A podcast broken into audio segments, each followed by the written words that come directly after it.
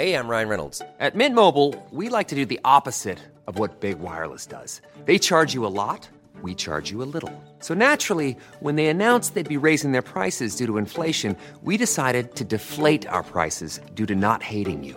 That's right. We're cutting the price of Mint Unlimited from $30 a month to just $15 a month.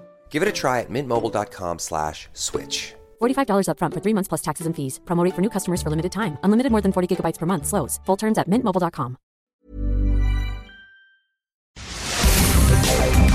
Divagando en la mente de un espacio donde semana a semana llevaremos a la silla de los psicoanalistas las mentes más tormentosas para ser analizadas por los expertos. Con Rocío Arocha, Ruth Axelrod y José Estrada.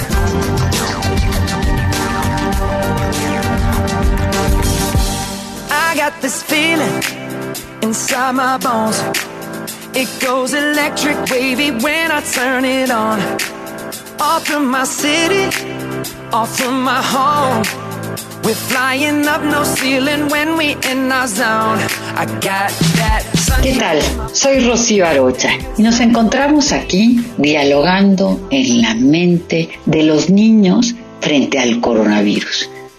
¿Qué podemos hacer los adultos para tranquilizar a nuestros niños, para hablar con ellos sobre este tema que resulta tan delicado? He aquí algunos consejos. Primero, no hay que tener miedo de hablar del coronavirus. ¿Por qué? Porque los niños ya lo han escuchado, ya han visto a las personas con cubrebocas, ya lo han visto en la televisión. Y entonces cuando no hablamos de algo que está ocurriendo, ¿qué, qué pasa? El niño se asusta mucho más, se imagina, se imagina lo que no es. La imaginación puede ser mucho más terrible que cualquier realidad.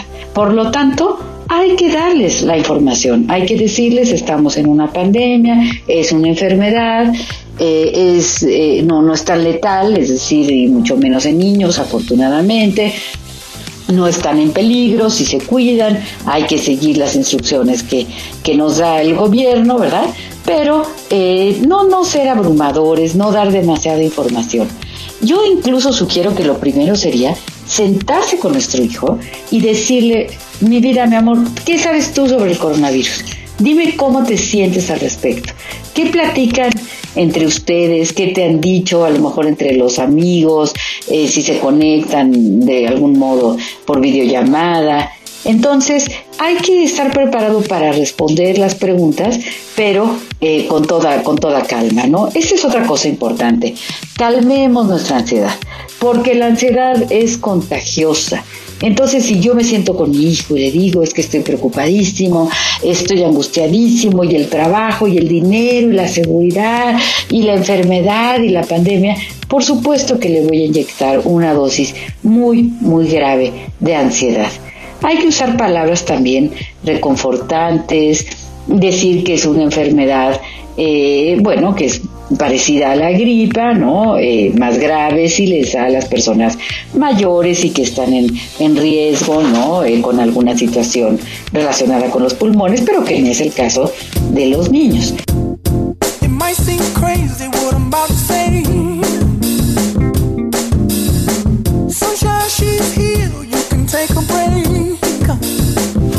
Ahora, también hay que decirles cómo protegerse, es decir, las medidas de prevención, ¿no? Es decir, mira, estamos tomando estas medidas, fíjate que de este modo nos estamos protegiendo, por eso usamos cubrebocas, por eso nos lavamos las manos con agua y jabón, eh, por eso no nos acercamos a las otras personas eh, en menos de un metro y medio, ¿no? Todo esto para que el niño se sienta más seguro. Cuando los niños saben qué hacer para protegerse, entonces se sienten en mayor control. Ahora, la rutina. La rutina es importante porque el tener un horario es algo que nos organiza psíquicamente. Entonces hay que procurar que nuestros hijos tengan una rutina que puede ser ciertamente eh, algo flexible, pero que sí haya un momento en el que, por ejemplo, eh, hacemos ejercicio, la hora de la comida, el momento en el que se conecta eh, para la escuela o en la televisión para seguir el, el programa que les está enseñando.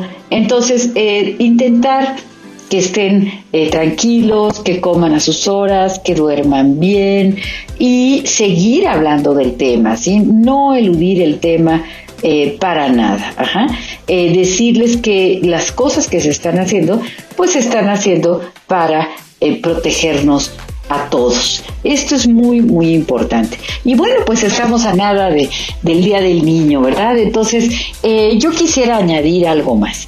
Nuestros niños, nuestros niños necesitan tener una infancia feliz, necesitan tener recuerdos felices sobre su historia. Pensemos que dentro de muchos años, cuando estos niños sean adultos y esta situación tan amenazante haya pasado, ellos se van a acordar se van a acordar y van a recordar qué hicieron sus papás durante el coronavirus, qué hicieron sus papás particularmente en el Día del Niño. Entonces, bueno, pues algunas ideas que pueden ser eh, no costosas eh, y que pueden ser muy agradables para los niños. Acuérdense que a los niños hay que hacer un poco de memoria de cuando nosotros éramos niños y cómo nos gustaba, por ejemplo, estar en pijama más tiempo del que siempre estábamos o tener un día de comer solamente lo que más nos gustaba o que nos permitiera nuestra mamá entrar a la cocina en la medida de las posibilidades y a lo mejor preparar un platillo, a lo mejor eh, que ellos sean como los papás y nosotros como los niños, hacer un juego en donde haya un cambio de roles, eh, en fin, hacer que sea un día especial, que sea un día en donde les podemos incluso advertir, ya va a ser el día del niño y ese día vas a poder estar en pijama más tiempo o vas a poder cenar, no sé, viendo la televisión, en fin, alguna rutina que nosotros normalmente, espero, ¿verdad? Todos tengamos con nuestros hijos de disciplina, pero que ese día se pueda alterar, se pueda alterar de un modo agradable, de un modo seguro, de un modo protegido, pero que se altere para que nuestros niños, nuestros niños estén contentos, estén eh, disfrutando y que entonces también se quede un recuerdo agradable, porque nuestros niños necesitan de nuestra esperanza, necesitan de nuestro optimismo, de nuestra alegría y también de nuestra creatividad. Y una cosa más, leámosle algún cuento muy bonito, tal vez nuestro cuento favorito de cuando éramos niños, pues tenemos ahí a los hermanos Grimm, tenemos, no sé, el sastrecillo valiente, por decir algo, podríamos eh, contarles algún cuento de Hans Christian Andersen también, es muy fácil todos los cuentos, los clásicos, los clásicos que son la verdad por algo, los clásicos, pues están ahí, están, están en la red, es muy fácil de, de acceder a ellos de modo gratuito y eh,